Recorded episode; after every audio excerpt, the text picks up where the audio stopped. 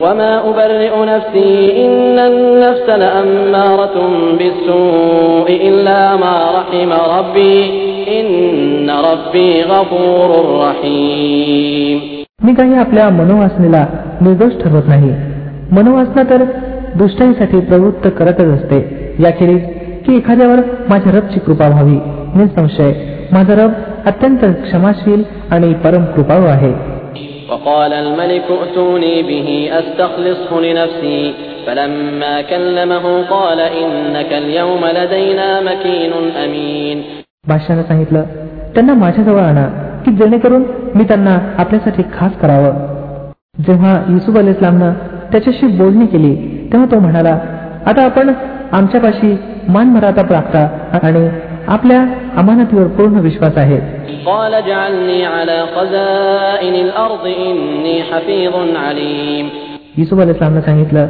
देशाचे खजिने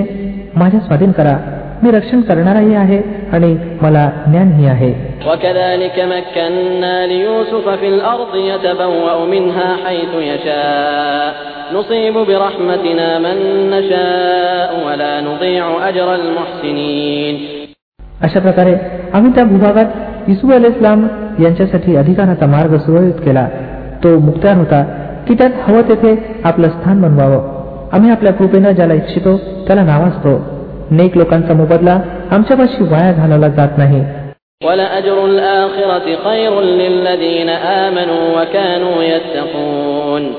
आणि अखेरचा मोबदला त्या लोकांसाठी जास्त बेहतर होईल ज्यांनी इमान आणलं आणि इशू विरुद्धनं कार्य करत राहिले وجاء إخوة يوسف فدخلوا عليه فعرفهم وهم له منكرون ولما جهزهم بجهازهم قال ائتوني بأخ لكم من أبيكم ألا ترون أني أوفي الكيل وأنا خير المنزلين युसुफ अल इस्लामचे भाऊ मिस्रमध्ये आले आणि त्यांच्या इथे हजर झाले त्यानं त्यांना ओळखलं पण ते त्याच्याशी अपरिचित होते. मग जेव्हा त्यानं त्यांचा सरंजाम तयार करवला तेव्हा निघण्याच्या वेळी त्यांनी सांगितलं आपल्या सावत्र भावाला माझ्याकडे आणावं. पाहत नाही काय? की मी कशा प्रकारे माप भरून देतो आणि किती चांगला आदरातिथ्य करणार आहे?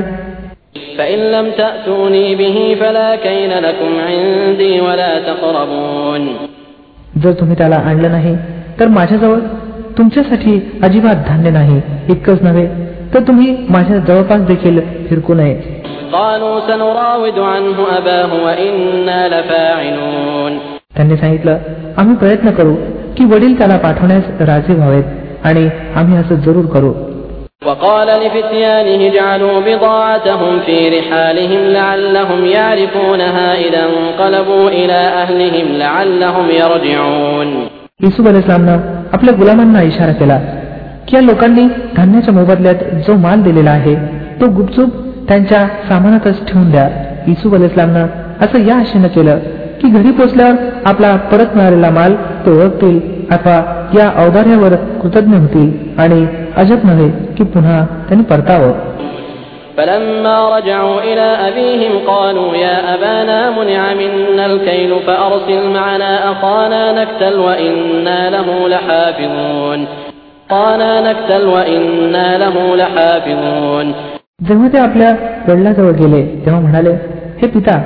यापुढे आम्हाला धान्य देण्यास नकार देण्यात आला आहे. म्हणून आपण आमच्या भावाला आमच्या बरोबर पाठवून द्यावं जेणेकरून आम्ही धान्य घेऊन यावं आणि त्याच्या रक्षणाचे आम्ही जबाबदार आहोत. قال هل آمنكم عليه إلا كما أمنتكم على أخيه من قبل فالله خير حافظا وهو أرحم الراحمين वडिलांनी उत्तर दिलं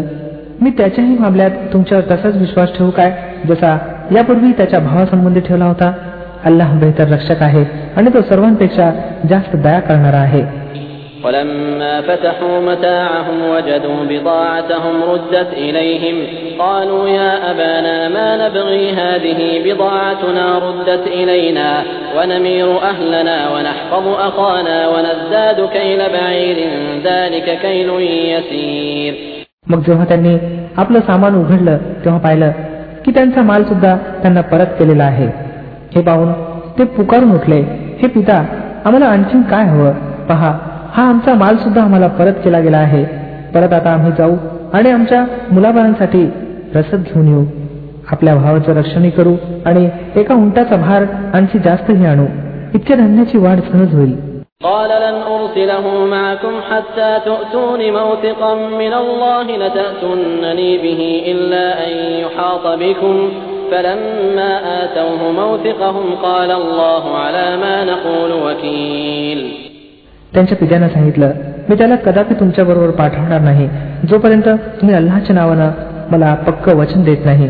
की त्याला माझ्याजवळ जरूर परत आणाल या व्यतिरिक्त की तुम्ही वेळलेच जावं जेव्हा त्यांनी त्याच्यासमोर आपापल्या प्रतिज्ञा घेतल्या तेव्हा तो म्हणाला पहा आमच्या या वचनावर अल्लाह निरीक्षक आहे وقال